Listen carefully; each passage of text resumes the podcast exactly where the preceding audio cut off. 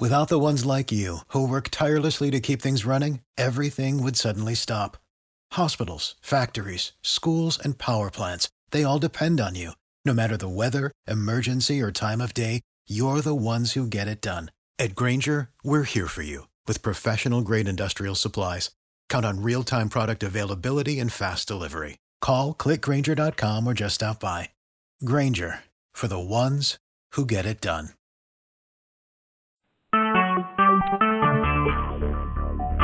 Talk shoes.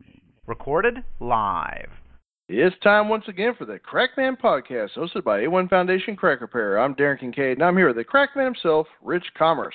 Rich has thirty years of experience in the construction industry with over twenty years as president and founder of A one Foundation Crack Repair. This podcast provides expert basement waterproofing, concrete repair, and preventative maintenance tips for homeowners and businesses. A one Foundation's valuable insight will help avert the disaster of a flooded basement, health problems due to water infiltration, and protect your biggest investment, your home. The topic of today's podcast, basement flooding in the middle of a drought?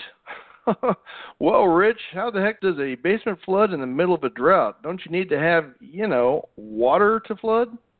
Well, it sure is a drought here, but I did get a call from a town just outside of Boston in Dedham. Actually, it was last night, where a woman was kind of in panic in that water was coming into her house, and not just coming, but coming in at a pretty good rate. She had Servpro there, you know, one of those companies that clean up disasters and water problems. And she asked me if I talked to them, and I did. And he was telling me that it's coming in good. It's coming in from a tie rod and behind a shelving in the basement. I thought to myself, how could water be coming in? We are in a severe drought where we can't even water our lawns.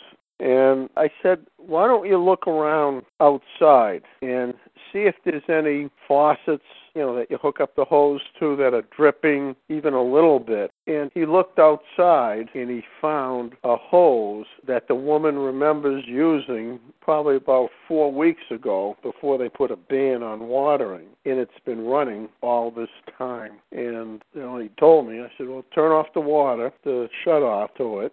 Oh, man. You got to be kidding me. Really, that water faucet was running that whole time? I bet that water bill was impressive. What did you do to fix the problem then? They had a leak in the basement, right?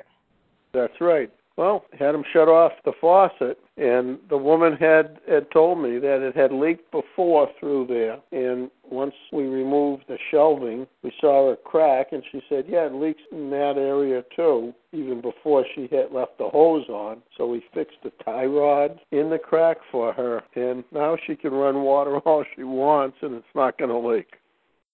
Oh, wow. Well, thanks for sharing that strange tale, Rich. I guess there are two morals to this story. Get those basement water problems fixed, and don't forget to turn off your water faucets. If you have a basement water problem and think you need a professional, or if you'd like more information on foundation crack repair and basement waterproofing topics, please visit A one Foundation Crack Repair dot com or call Rich at eight six six, nine two nine, three one seven one. Or you can email Rich at info at A one Foundation Crack Repair dot com. Thanks for listening, and keep that basement dry. For the ones who work hard to ensure their crew can always go the extra mile, and the ones who get in early so everyone can go home on time, there's Grainger, offering professional-grade supplies backed by product experts so you can quickly and easily find what you need. Plus, you can count on access to a committed team ready to go the extra mile for you. Call, click grainger dot com or just stop by.